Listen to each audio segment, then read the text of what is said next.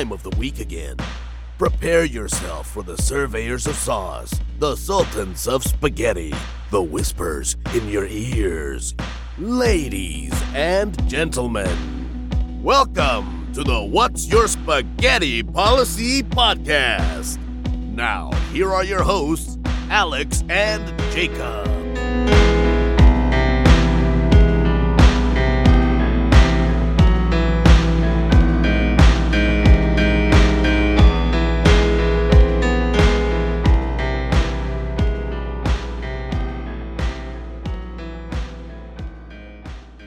I was today's years old when I found out that the natural raspberry flavoring is just beaver anal gland secretions. Uh, and that's real fucked up. For the longest time, I'd heard that vanilla extract was the same thing. It's just like, oh yeah, that's you know, it's beaver anus juice, and you're just like, ah, no. But apparently, uh, the raspberry thing is like legit. Um, we know that in America, you can you can say natural flavorings, and you don't have to specify on the packaging what exactly natural flavorings are. Uh, but you know that's a benefit of operating in America, I guess. I don't know because I know that if you go anywhere else in the world, like that packaging is way more detailed because, of course, no one gives a fuck what's in your body in America unless it has to deal with a very, very specific thing. But we won't get into that. It's always weird doing a podcast by yourself. Like this is the third or fourth time I've done this style of episode. Uh, Jacob's on vacation, a much deserved vacation. Um, so shout out Jacob, you look good in that shirt. I'm not gonna roast you this time, um, but I am going to answer some questions. I got some good ones. So without further ado, let's get to it. Big fan of your pod, and having recently learned that your episodes are all done on one take with little to no editing, I find that kind of insane. Where did the inspiration for your podcast come from, and why did you choose this format? I've sort of touched on this before, um, but like the editing thing basically came down to being lazy. I just really, uh, I just didn't want to do it because I was gonna have to do all the work anyways. Uh, and it's you know that's not a that's not a shot at Jacob. It's just it was my idea to do a podcast, um, and it was I am in a way a bit of a control freak in the sense that I would rather just be in charge. Uh, that way, if anything goes wrong, it's on me, and there's no I can't cast blame on anybody else. Not that there's any blame, you know, anything like that. But also, I think with the style of the podcast that we do it kind of just works. And uh, over time, it has become very easy to do this podcast. It is not something that, I mean, it requires some thought in in that we have to come up with things to talk about.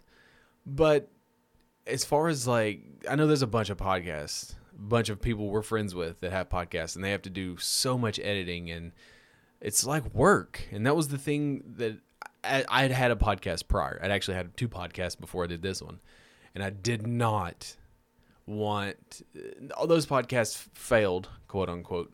If you want to say if they failed, I mean they stopped. So I guess they just stopped abruptly. It wasn't like something like, okay, you know, here's the plan. We're going to end on this episode. It was just a very similar format to what this is, uh, with a little more structure, but it was. I didn't want to fall into the same problems where it became work, right?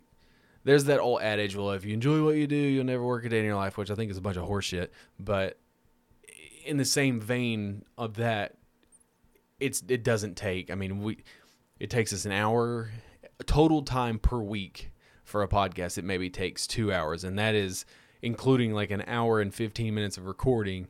That includes all of the you know throughout the week coming up with shit to talk about sort of thing. And like jacob and i legit i mean anybody who's been on the podcast anybody who's listening and has been a guest can can attest to this. Like we have a we have a an outline right?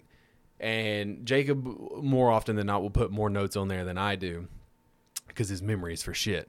But i will uh, you know i'll jot down things here and there but most of the time half of the stuff that's on an outline never gets covered anyways because we just fucking riff. And part of the, the, the this format was because I did not want to get pigeonholed per se into a certain okay, you know, we only talk about video games, we only talk about comics, we only talk about true crime, we only talk about like porn or whatever. Like we talk about all those things. And I think that in a sense, someone once described us as a as a early morning like talk radio. And I assume it was a compliment because I took it as one. Um, and that's kind of what it is. It's just kind of the banter, the you know, the ridiculousness, just the turn your brain off and like listen to two people talk, two people that hopefully you have some genuine sentiment towards. Otherwise, I don't know how you could stand listening to two people you don't like because that's happened to me before with podcasts. There's been people that were like, I like these people, and then over time, I started not liking these people, and I at, at a certain point, it felt like an obligation to listen to it because I was like, oh, I've been listening to this podcast for 10 years. And then the, the podcast changes over time and you kind of just fall out of love with these people, I guess. I don't know. I, am kind of just talking out my ass at this point. But um, as far as like why why we chose this format, because it was the only format that was going to work for Jacob and I. I don't know. I think this is episode like 116 or 115 or something there was only one way that we were going to get to this many episodes, and that was if we did it kind of free flow, kind of no real structure, no like hard deadlines, no like, okay, we got to do this. We're going to talk about this for three minutes. We're going to talk about this for five minutes. You know, there's been plenty of episodes where we've talked about, we've had 12 things on an outline and we've talked about three because we spend 45 minutes fucking talking about some, something that has nothing to do with anything. Right. And I think that's just I think the appeal of the way we do it is it's a natural conversation. It's just like you and your homies hanging out, chilling, and it's just the water cooler talk because like everything is so structured and whatever. But the biggest inspiration really came from a podcast called Tell 'em Steve Dave. I don't know if anybody who listens to this listens to that podcast, but it's Brian Quinn from Impractical Jokers with Bryan Johnson and Walt Flanagan from uh, Comic Book Man, but Bryan Johnson and Walt Flanagan are also uh, childhood friends of Kevin Smith of you know Clerks and Mallrats and all that, Jay and Silent Bob, and so their podcast started like like eight nine years ago, and it's basically just the three of them getting into a room and talking about shit, and it's essentially what Jacob and I do. So that is where the primary inspiration came from that, um, but I think it works I uh, I I think I could do. I think Jacob could too. If now that we've done this for two years, I think Jacob could do, could do something a little bit more structured if he wanted to. I mean, he does the weekly weirds, and he does a really good job with those because he writes a script and he reads the script and he you know narrows it down to you know two to three minutes bite size. So I think he could do something that was much more scripted and and concise if he wanted to. But there's just something, and anybody who does a podcast can also attest to this. There's something extremely therapeutic about just talking. And it doesn't and honestly it doesn't really matter what you talk about as long as like you're talking and you feel as though as someone is listening to you. There's something extremely therapeutic. I mean, I guess that's how there's an entire fucking industry built upon talking to a stranger and then them telling you what's wrong with you, right? So it's not to that extent, but sometimes you just like you have for example, I I spend a lot of time around women. My you know my daughter my wife my wife's friends all live here. So until jacob came around all of my guy friends didn't really live here. I had a bunch of friends when i first moved here but then they all fucked off and they all moved away and started their you know started families and stuff which is you know totally cool totally great. Um, but there was a point where literally i was just hanging around not like-minded not to say they weren't like-minded but it was just like the things that I wanted to talk about are the things that nobody else wanted to talk about. So like all this stuff kind of just like built up inside. That's why I spent a lot of time on Twitter and made friends on Twitter and this, that, and the other. But as I've done this podcast, I've you know made a lot of friends and I have been able to have an outlet because now I actively or subconsciously, I don't know. I just, I've noticed this lately that I'm not tweeting as much as I used to, and I think it's just because I have an outlet and more friends to talk to off of social media. I know it sounds so weird when they say it out loud, but I have an avenue, I have an outlet, I have multiple outlets to like say shit. And there's enough people interested in me and interested in Jacob to where they're like, yo, I find these people fucking interesting. These these guys are kind of cool, you know. And it's it's it's a feeling that is unexplainable when someone's like, hey, and, and even if it's like outside of your friends, right? I've made friends because they've listened to the podcast. But like when you have someone come up to you like, "Yo, I listened to your episode. It was, it was dope." Like that's something extremely freeing about that. It, not I don't want to say validation, but you know, in a, in a sense, yes. Um, okay, so this one says, "How did you decide on what's your spaghetti policy? What were some other name considerations?" I know we've talked about this before. Um, this is from somebody. This is from another podcast, so it was just like a you know an easy question. Um, how did you decide on which spaghetti pasta? Well, because I love always I love Always Sunny in Philadelphia. It's my favorite show of all time. Um, and I think at that time, I had just convinced Jacob to start watching Always Sunny, and it was sort of like we didn't want to do the typical, you know, oh, it's the A and J show or the Alex and Jacob show or you know whatever. And so we just thought of like, okay, what's what's a a random line in Always Sunny or a TV show that we watch that if people watch the show, they'll understand it. But then it's also like different enough to you're gonna be like, what the fuck? What's your spaghetti policy? Is this like a spaghetti podcast? So like when we first did our first few episodes, we always had to clarify, you know, we're not a spaghetti poli- we're not a spaghetti podcast. We're not an always sunny podcast, but we do love both of those. So much to like the point now to if there's ever any sort of like spaghetti related thing on Twitter, we get tagged in a lot of them, and so we always kind of we kind of just play up on the brand of spaghetti, and you know we're the spaghetti lords and spaghetti town and yada yada yada. But that's honestly just where it came from. We didn't have any really other names. It was just kind of like this is the. It's like when you know, you know, right? We said, you know, oh, let's just go. What's your spaghetti policy? And then we had to look to make sure that, you know, Rob McElhenney and Charlie Day weren't going to sue us. Uh, because that, to my knowledge, is not trademarked. That would suck if it found out it was trademarked. But because it's a podcast and we do not make any money off of it, uh, I believe we are free and clear. Um, is it important to develop a rapport with your service people, i.e., your bug man, your yard man, your mailman, your trash man? You know, it's a very good question because I think the answer is yes to an extent.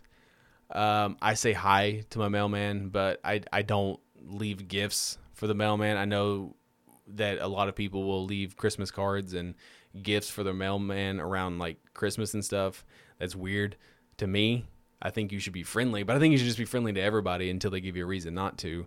Um, but my uh, just based off of this question, the bug man, uh, my bug man is super cool. Um, so much so that like I would hang out with him outside of like the job, right? Because um, we think we think a lot alike, and then you know, it, during certain uh, times in this country, as of recently, uh, we have been able to communicate and talk, and we are very like-minded in that sense, and so we see the world and we see where we live specifically in the in a very similar light. Um, but I, th- I mean, I think yeah, you don't want to like piss off your, you know, famously the I've had uh, a beef with the with my trash man, which it wasn't even a beef, right? It was an unspoken beef because like I'm the one that had an issue with the trash man, having never spoken to the trash man. I think if you know if you don't know what I'm talking about, there is uh, an episode called Unspoken Beef, and I go into a long diatribe about things that have went on with my the, the garbage man and my trash can and doing shit on purpose and not putting the trash can back where it's supposed to be whatever. And he was only doing it to mine. Um, i eventually got over it. it you know it was great for the episode but like i don't even i don't even it's one of those things where like it just happens all the time till like i just chuckle now. Like sometimes i'll watch him you know in the mornings when he comes and he picks up our trash and like you just see how lazy it literally is like two feet, not even two feet to where he needs to put it to where he ends up putting it. And it's just like, I just like laugh and chuckle and think about the podcast actually. Um, but the bug man, the yard, I don't have a yard service. Um, I think if you do have a yard service, someone does mow your yard, I think it is, I think you should be nice to him. I mean, I, you know, you don't want to be one of those people where like they miss a a, a, a blade of grass and like you go out and you just like talk to them like a dog because then you're a piece of shit. Um, but I've never been financially well off enough to have a yard service. I just mow my yard. It's fine. Like I don't like it. Um, the older I've gotten, I will say this. I, I don't don't get me wrong. I hate mowing my fucking yard. Like I hate it with a passion. But the older I've gotten, the less hatred I have for it. I don't think I'm ever going to get to the point to where like I like it, but it's kind of just like, yeah, I'll do it, whatever. I just throw in podcast, listen to some music. It takes an hour and a half. I'm done. Right. I just I hate being outside. I hate being hot. So that's mostly what it is. Um, but I think yeah. I mean, it's you know, if you have, I guess it just depends. If you have like a professional yard service, a high by you know being courteous and stuff. But if it's like a neighborhood kid, you know, that you're paying under the table, you sh- yes, you should have you should be nice to them. But I don't think you need to develop some fucking like friendship with them because they're there to do a job. They're there to do a service, right? And I know that's being a bit hypocritical considering what I just said about my bug man, but um, I only see the bug man once every three months, um, unless I need to call him because I have like spiders or whatever. But like, I've never actually hung out with the bug man. I just need to clarify that. I'm saying that I could, um, but I, th- I, mean, I think it's important just to be nice to everybody, right? Uh, especially someone who's doing a service to your house. Um, even if you don't I, again, I've had people come in my house and I don't, I've, I've not vibed with them. You know, notoriously the fucking air conditioned man. I didn't fucking like him. Uh, but I was nice. I was nice enough because again, this guy is in charge of fixing my air unit or not fixing it in that case. Um, so there's that. Uh, what is your expectations for when buying something? I expect it to last forever. Oh, I expect it to last forever is obviously delusional, but it should last a while, correct? I know that we've had this conversation on the podcast. Uh, it's weird how humans associate value and with like not just like monetary value, just value of something. Because like you go, you know, and I've said this before, you go to the dollar store and you buy a toy for two dollars. If it breaks, like I don't give a shit, right? But if I spend twenty five dollars on a Bluey playset for my child, and it breaks the first time she plays with it, then I'm pissed off because the expectation is that okay, this is a Bluey toy. It's twenty five dollars. I bought it from Target. It's going to be good quality. Versus the two dollar toy that's like an off brand Dollar General thing. So.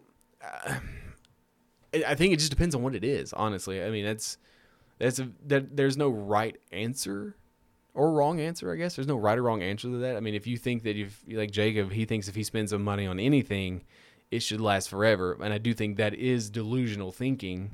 Um, if it's plastic or if it's a toy that's gonna get beaten, banged up, like it's not gonna last forever. But if you know you buy an air conditioning unit it's not going to last forever but the expectation is for it to last you know 15 20 25 years but, you know, if you go, this sounds so old, but like if you go back and look at the shit that, you know, the microwave you had growing up is probably 30, 30 years old, you know, and it would still work. But if you buy a brand new microwave, it's going to last for five years because it's easier to just buy a new one now than it is to replace it because of how they changed manufacturing into things. And so it's, you know, it's a whole thing. But, you know, you can go into that whole deep dive too about how oh well, I spend because in in video games specifically, you know, they always want to be like or in, in movies, they're like, you know, how I, I want my sixty dollars. I want my sixty dollars out of this game. You know, I spent sixty dollars on this game and I didn't feel like I got my sixty bucks out of it. And it's like, okay, well, eh, you can't really argue with that because what someone associates sixty dollars or what they equate $60 worth of value out of something is way different than what I would because obviously Jacob thinks, you know, for 60 bucks, um, it, you know, he should get everything for for free that comes out afterwards and then it should be the super substantial. And like I don't disagree necessarily that it should feel like a complete I feel like anytime you buy a game it should feel like a complete experience.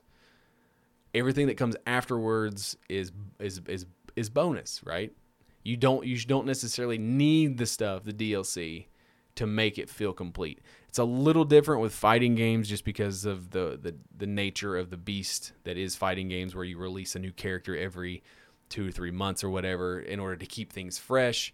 But, you know, if the if the roster on a fighting game is substantial, you know, 25, 30 characters and they all feel different enough, I think it's fine.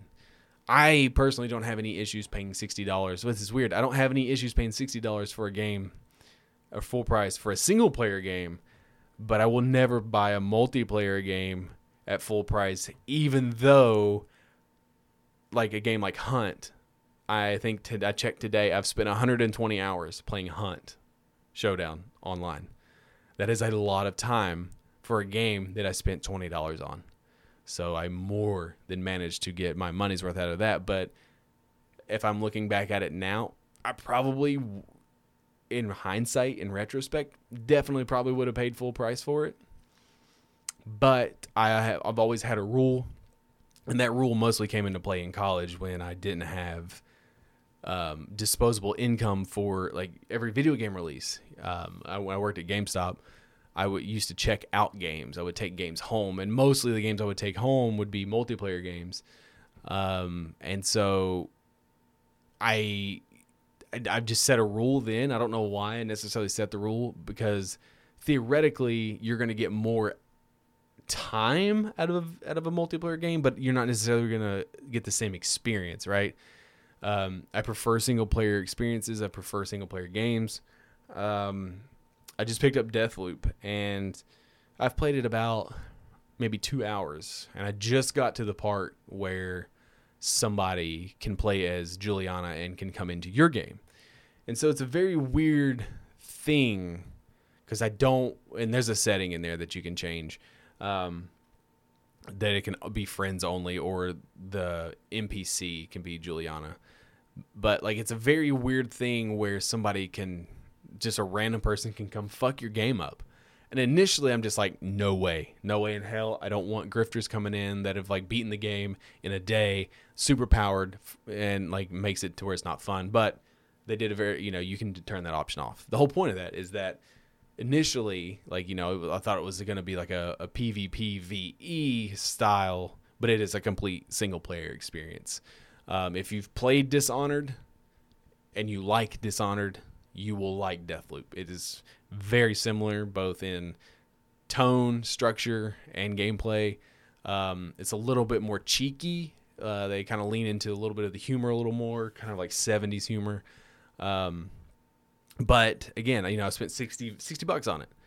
Um, you know, I'm interested in Aliens Fire Team or whatever, but like it's 40 bucks and I'm not interested in paying $40 for a multiplayer only. I don't know why I am the way I am. I just am, okay? It's just the rules that I set. Uh, Jacob's the other way. Jacob would spend more money on a multiplayer game than he would a single player game because his uh, his theory, which is his theory, you can't tell him he's wrong. He's going to play a game, he's going to beat it, and he's going to be done with it. A multiplayer game, he's going to play it for, you know, theoretically for a long time. So, um, you know, in movies, you know, you go to the movie theater, and even before COVID, it was sort of a, is this movie worth me driving to the theater, spending 45, 50 bucks? And did I enjoy the movie? Like, going to the theater was more of an experience than like actually watching the movie. Um, but the movie played a big part into whether or not I felt like I got my money's worth.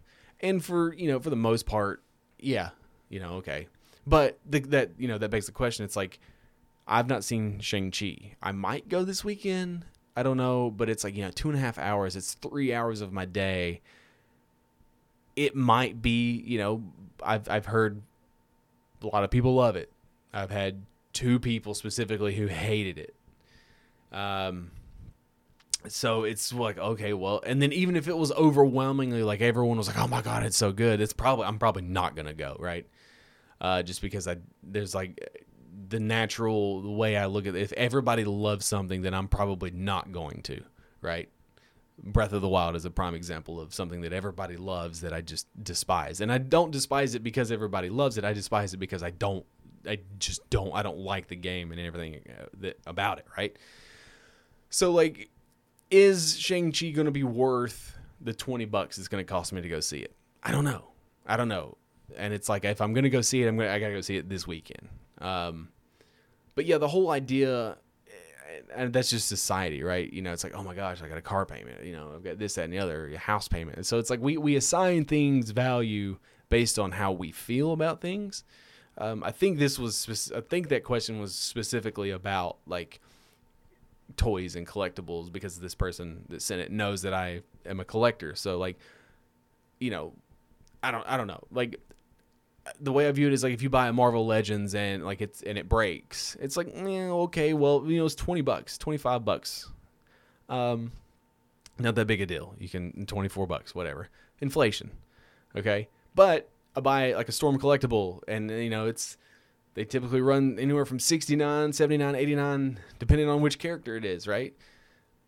You know, I had the thing with Motaro, it broke, and so then I had to fucking buy another one, and then you know I got a replacement and the whole thing. So it's like that's the whole thing. Um, obviously, the more money you spend on it, the more you think it's worth. Um, but I'm not. All of my collectibles that I have, I don't like play with, and I was talking to Christine about it the other day. Like I'm not. I'm not. I'm a collector. I, I like to collect things. I can't explain that, and only people who collect things understand what it's like being a collector. It's like drugs, except not as harmful for your body. Um, but like, I don't. Christine was like making fun of me because I not making fun of me, but she was just like busting my balls about how I bought this toy specifically for Zoe, and I get this toy, and it is the the rare version of it. I paid the regular price, right? I paid twenty four bucks, twenty five dollars, whatever it was for this action figure, and I get and I bought it just because it's like, oh, I'm gonna get it, I'm gonna open it, I'm gonna give it to her and let her play with it. But when I got it, it was the one of three thousand version, so it's like the golden ticket Willy Wonka thing.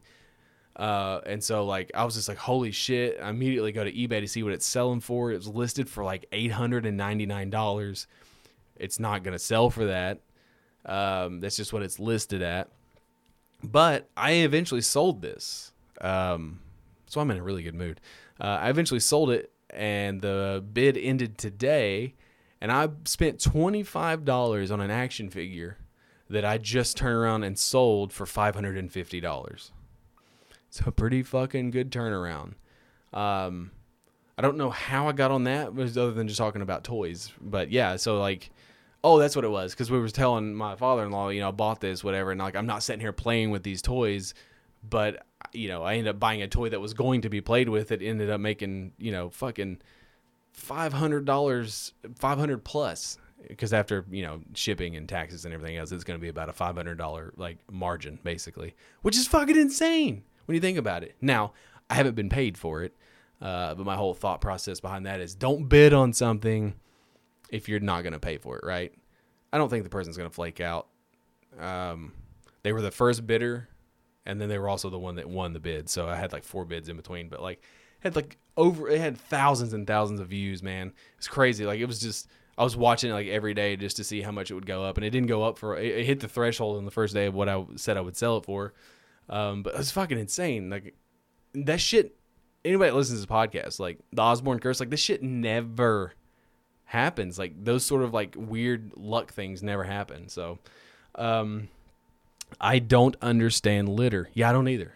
I don't fucking. I, my whole life, I've never understood litter. I don't get why. I'm guilty. Look, I've done it before when I was a fucking teenager, and I would be in the car with my dad, and I would just like throw something out, and like I think about it now, and I'm just like, you're a piece of shit. Like, why would you do that? Um, but yeah, I, I, I cannot fathom why you would not just wait to throw it in a trash can, especially in your car. You, have you seen some people's cars? They're like gross. Um, so like I, I don't I don't understand litter. I don't get it. Um, there's lots of things I don't understand. Um, I always throw my trash away. I'm so weird about this sort of thing.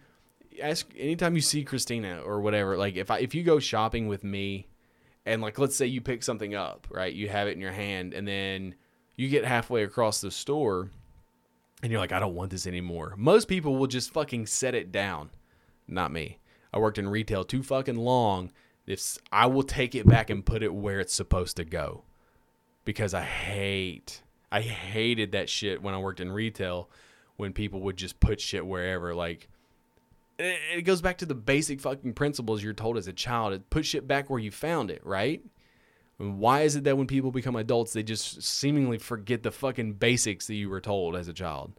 So, whatever. So I, I'm weird about litter. I don't litter. I don't like throwing. I always try to throw. I recycle. I try to throw my all my shit in the trash. I Try to recycle what I can. I don't litter. Um, the only thing I do throw out is gum. I throw gum because like sometimes you just got to get rid of it, right? But that's the only thing that I throw out.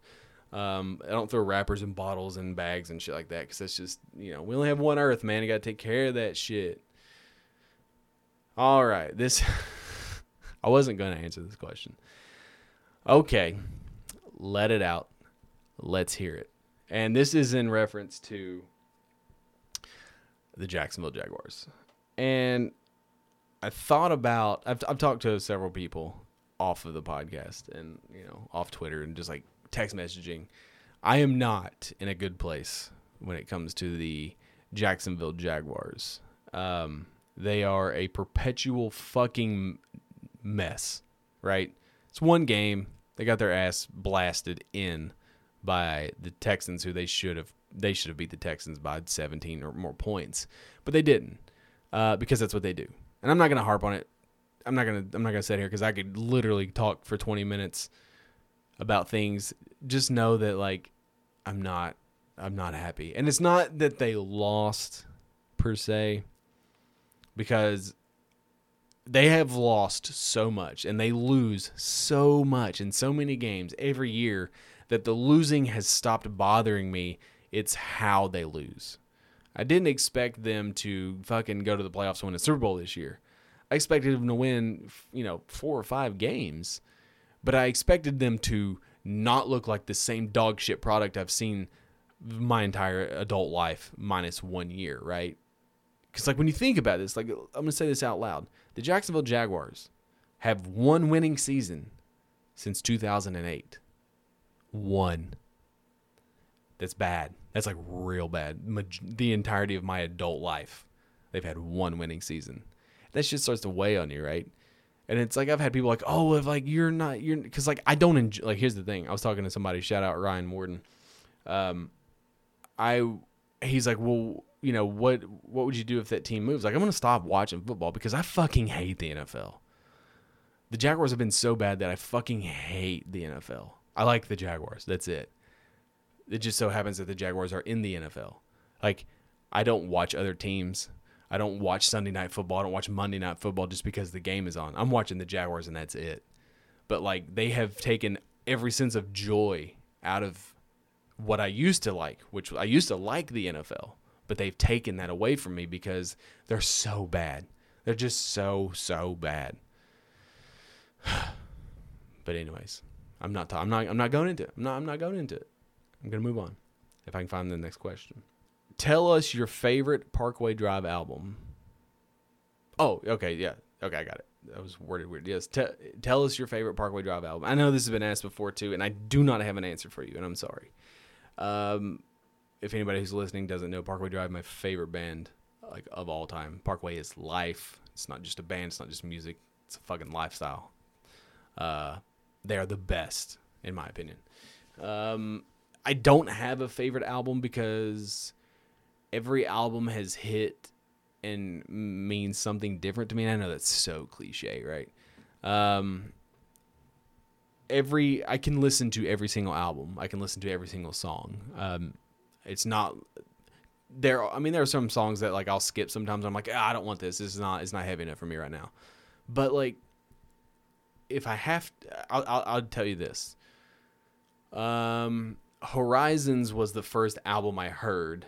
That is not their first album. Killing with a Smile is their first album, and it's very, it's I mean it's it's a first album. You know, it's very, very dirty, grungy, like a lot more screamy than normal.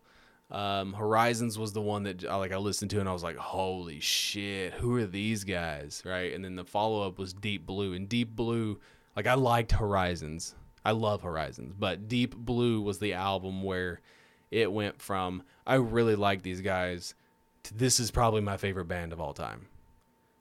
It was, and then you know, then Atlas comes out, and Atlas is the one. If you look at the trajectory of the way the band works, you have like heavy music, fast paced, whatever lyrics or whatever, and then as it gets closer, the older they get, the deeper the lyrics become, the darker the lyrics become, but the music is not as heavy as it used to be, right? So like Atlas is the one is the is this is the the the melting point between dark lyrics and heaviness. Because the next album, Ire, is very dark, but it's a lot more lighter musically. Reverence is dark, um, very very dark, but like I don't. It's so hard, man. I just I don't have a favorite album. I can't. It's like choosing your favorite kid, and and it is so cliche, but like I, I can't answer it. Like I cannot. If you put a gun to my head, I'd be like, it just depends on the day. It just depends on the day because like some of my favorite songs are on Atlas, but I wouldn't categorize Atlas as my favorite album because I probably like Deep Blue more than Atlas. You know what I mean? But I, I like them all equally, if we're being honest.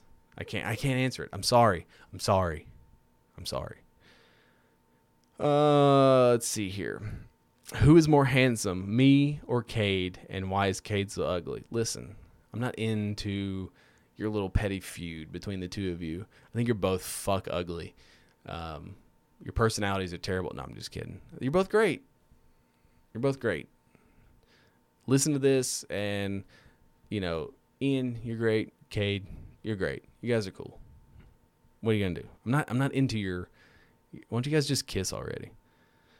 What video game property would you like to see made into a movie? Man, a movie is hard. I think things work better as a TV show now, and like the older I get, I feel like TV shows are where it's at for video game medium to transition into like that kind of entertainment. I mean, by all accounts, the the Castlevania animated show is really good. I saw the first season and then I just never went back and watched it. Um, but like it, that's the thing, and maybe that's the problem is that all the video game franchises are being turned into movies when you're having to consolidate 18, 20, 30 hour games into a 2-hour story.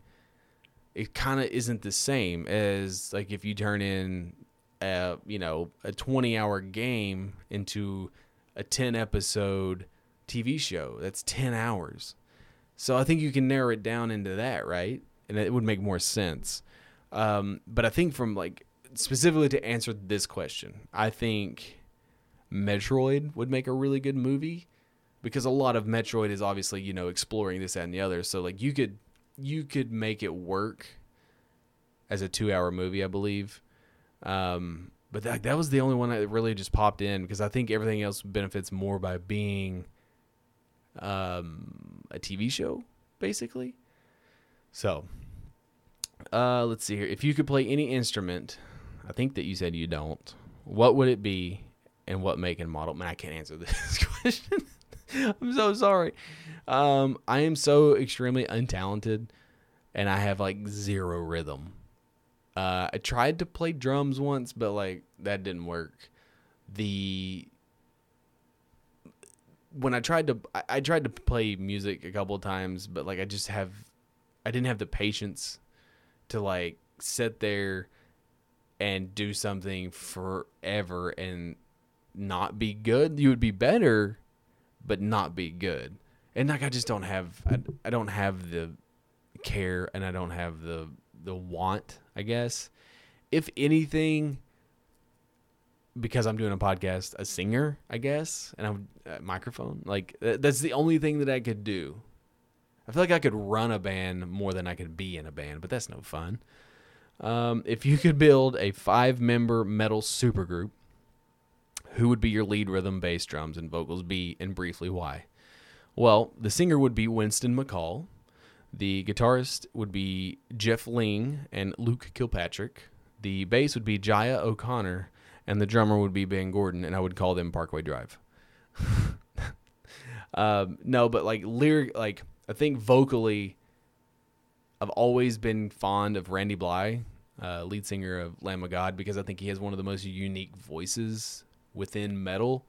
Um, because there is an argument you could be like, oh well, they ca- this person kind of sounds like this person, this person kind of yeah, and like I can argue that, but like also you could also be right. You know, that's one of those. Well, they all sound the same. Okay, well, I can't really tell you that they don't, even though you're wrong. But like Randy is so like very distinct in how he sounds that I think if you were going to do a metal band, that's the that's the person you want. Um, but there's so many talented musicians. I'm not a fan of supergroups, to be honest with you. Um, some groups become supergroups just because. I mean, I think like Metallica is a supergroup, like ACDC is a supergroup. Like if you, if every member of your band, Van Halen to me is a supergroup. They didn't start as supergroups, but if if you know every if every single member of your band is like common knowledge. Most people know the guitarist and the lead singer, right? But if you know everybody in the band, like on a on a regular like a regular Joe's, like yeah, I know that person's Peter Criss. Yeah, hell yeah, Gene Simmons. Hell yeah, like Kiss sucks by the way, uh, but like you know all those people. Ace Frehley, hell yeah, you know. So like Paul Stanley, there we go. I almost forgot his name. So like you have the like you know those five people.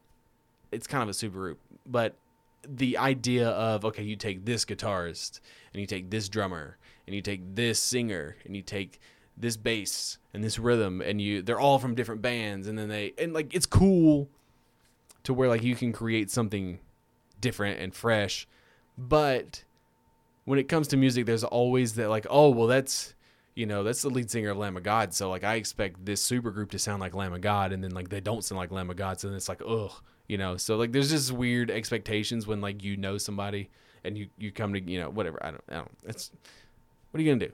Sue me if i didn't answer your question. Okay one more it says.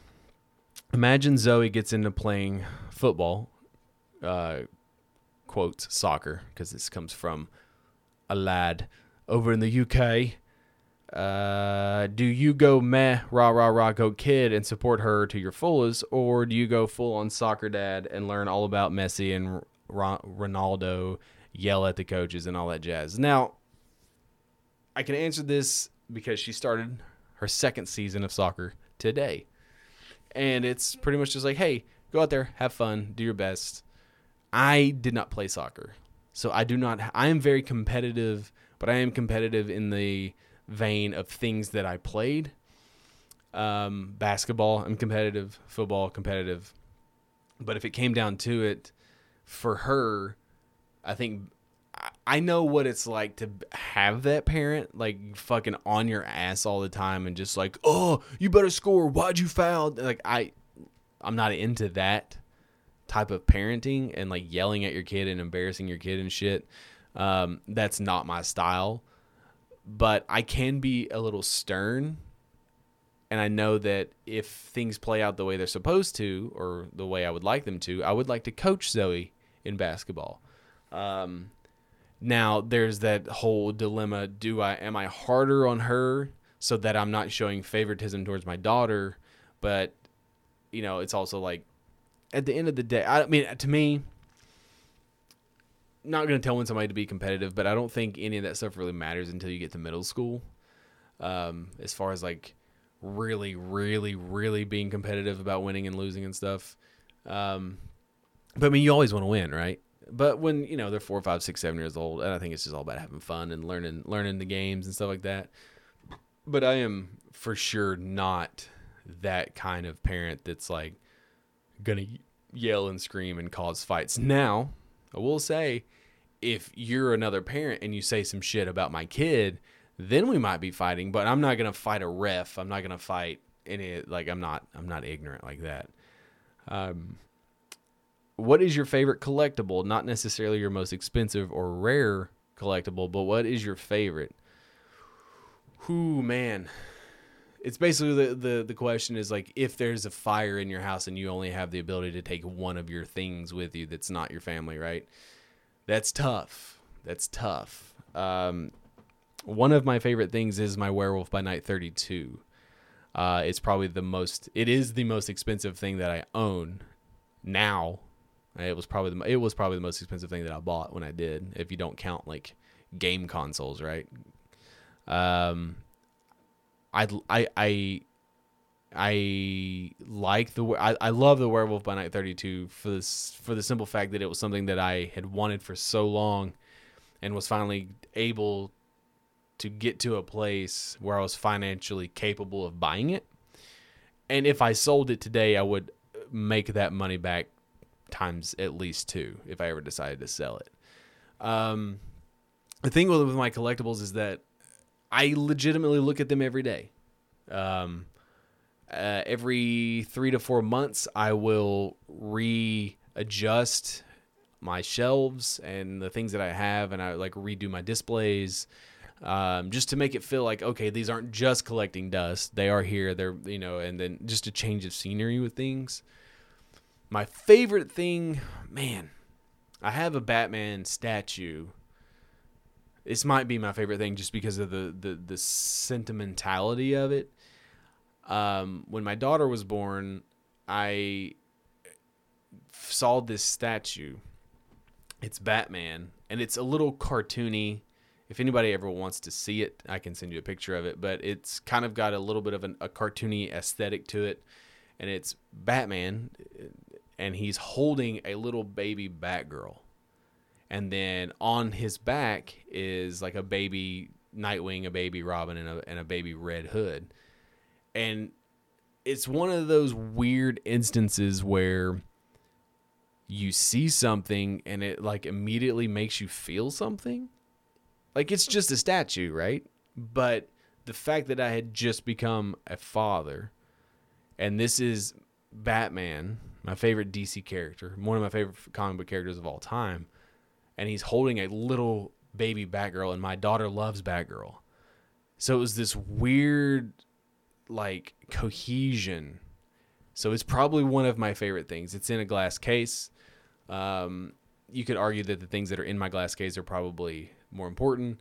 Um, I'm very proud of the fact that I have all of the Storm Collectibles MK line because it is extremely rare. It's hard to get after after they hit stores. They don't make them anymore. So like those are those are pretty awesome. Um, I have a lot of I have a lot of cool stuff that I like, but um, you know, I would say that back the Batman Batgirl statue is probably my favorite just for sentimental reasons. What is your thoughts on the controversial Thor design in God of War Ragnarok and also how hyped are you? Bro, I don't get it. I don't I maybe I'm too old. Maybe I'm not a part of just and this is going to sound ironic if you know me, but like finding I feel like when I have issues with things, I'm having legit complaints about things. I'm not looking for a reason to not like something. And the whole Thor thing feels like people are just trying to find something to complain about. I don't get it. It makes it's closer to like what Thor would look like in the actual Norse mythology than what you are you, the general you are brainwashed to think that it looks like Chris Hemsworth. He's you know the Thor. If anybody doesn't know, they showed what Thor looks like in Thor Ragnar or in God of War Ragnarok, and he's got red hair and he's got what appears to be a beer belly, but that's not what it is. If you look at the like legitimate world's strongest men, they're not all super physiqued out. They have huge arms and like they have like huge like abdomen areas, and it's because they're super fucking strong, right? So it's more accurate to like what it would be than you know this super chiseled Chris Hemsworth looking kind of guy, right? And it's it's fine. Like it's there's nothing wrong with it. Uh, how hyped are you, bro? I'm super fucking hyped, man. I'm so hyped. Um, the last God of War was top three games of all time, probably. And again, I don't know if had I not been a father, I think the game is great on its own, but I think it hits a little differently, just like The Last of Us does if you're not a you're not a parent. Like because that that's the struggle right? Like the whole journey like yeah it's you know it's kratos and he's killing people and gods and stuff like that but like the core of the story is learning how to be a parent. And that's the same thing with the last that's why the last of us one is so good because it is literally someone trying learning how to be a loving parent and you're taking this this person who is not known for love and compassion and they have to like they they're putting in situations where they like they have to and to show that it's not a weakness and all these things. So like I'm super hyped for it. I will say my one my one not complaint, my one notice, and it's not enough, like it's not even that big of a deal, but just to be fair, I do think that it is what they showed does not look like a PS5 game. It looks like a very, very, very high end PS4 game. I think the God of the first God of War looks amazing. Like it looks amazing, and I think that this game looks is going to look amazing. It's just that it looks like a PS4 game, not a PS5 game, if that makes sense. And the Deathloop is the same way. Um, Returnal was the first game that I played that felt like a PS5 game. I would I would argue that Ratchet and Clank has the technology with with how it like loads and stuff, but Ratchet and Clank still looks like Ratchet and Clank. Returnal, while it may not be like the most graphically heavy thing, like I mean, if you go back and play Uncharted Four, it you could pass that as like it could. I mean, it looks not like a PS4 game, right? But like I just feel like the graphics are a little more akin to like what God of War on PS4 looks like, rather than like, and that's also that's part of my problem too is that I'm in the mindset I'm not in charge, right? I'm not in charge of Sony, so I can't make this call. But I'm in the mindset that you know, make. I know they can't. It's not as easy as just like, oh, make more PS5s available. I get it. I understand supply issues and all that. But like, when you have to develop for multiple systems, you have to make it to where that experience is as close as possible to both systems, right?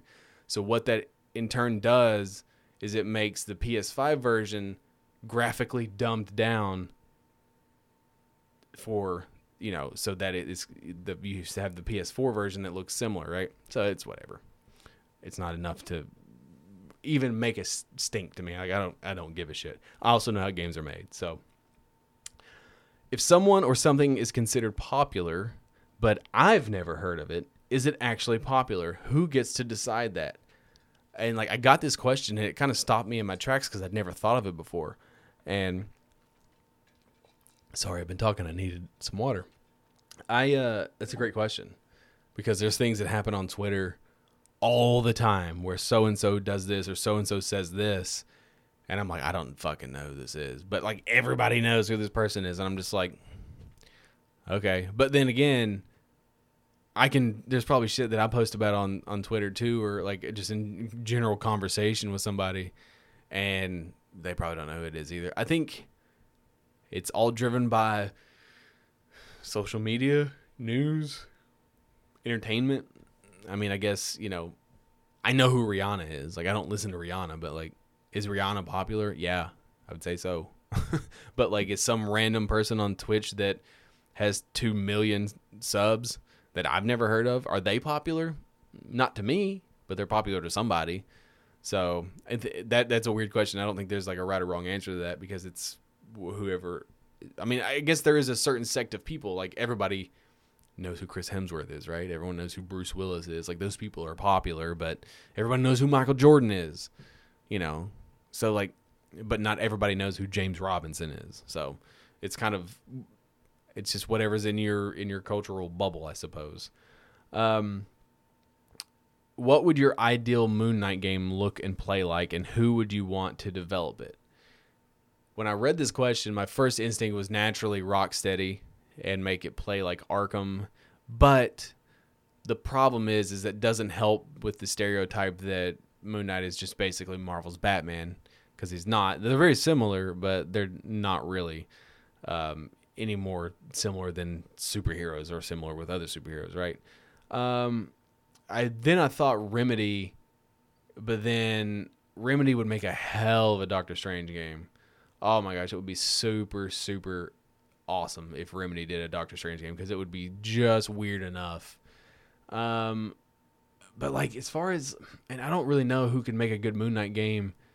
Um, but you need it to be different enough, and you want that combat to be real crunchy. You know, you want it to be, you want it to feel like you're in a fight.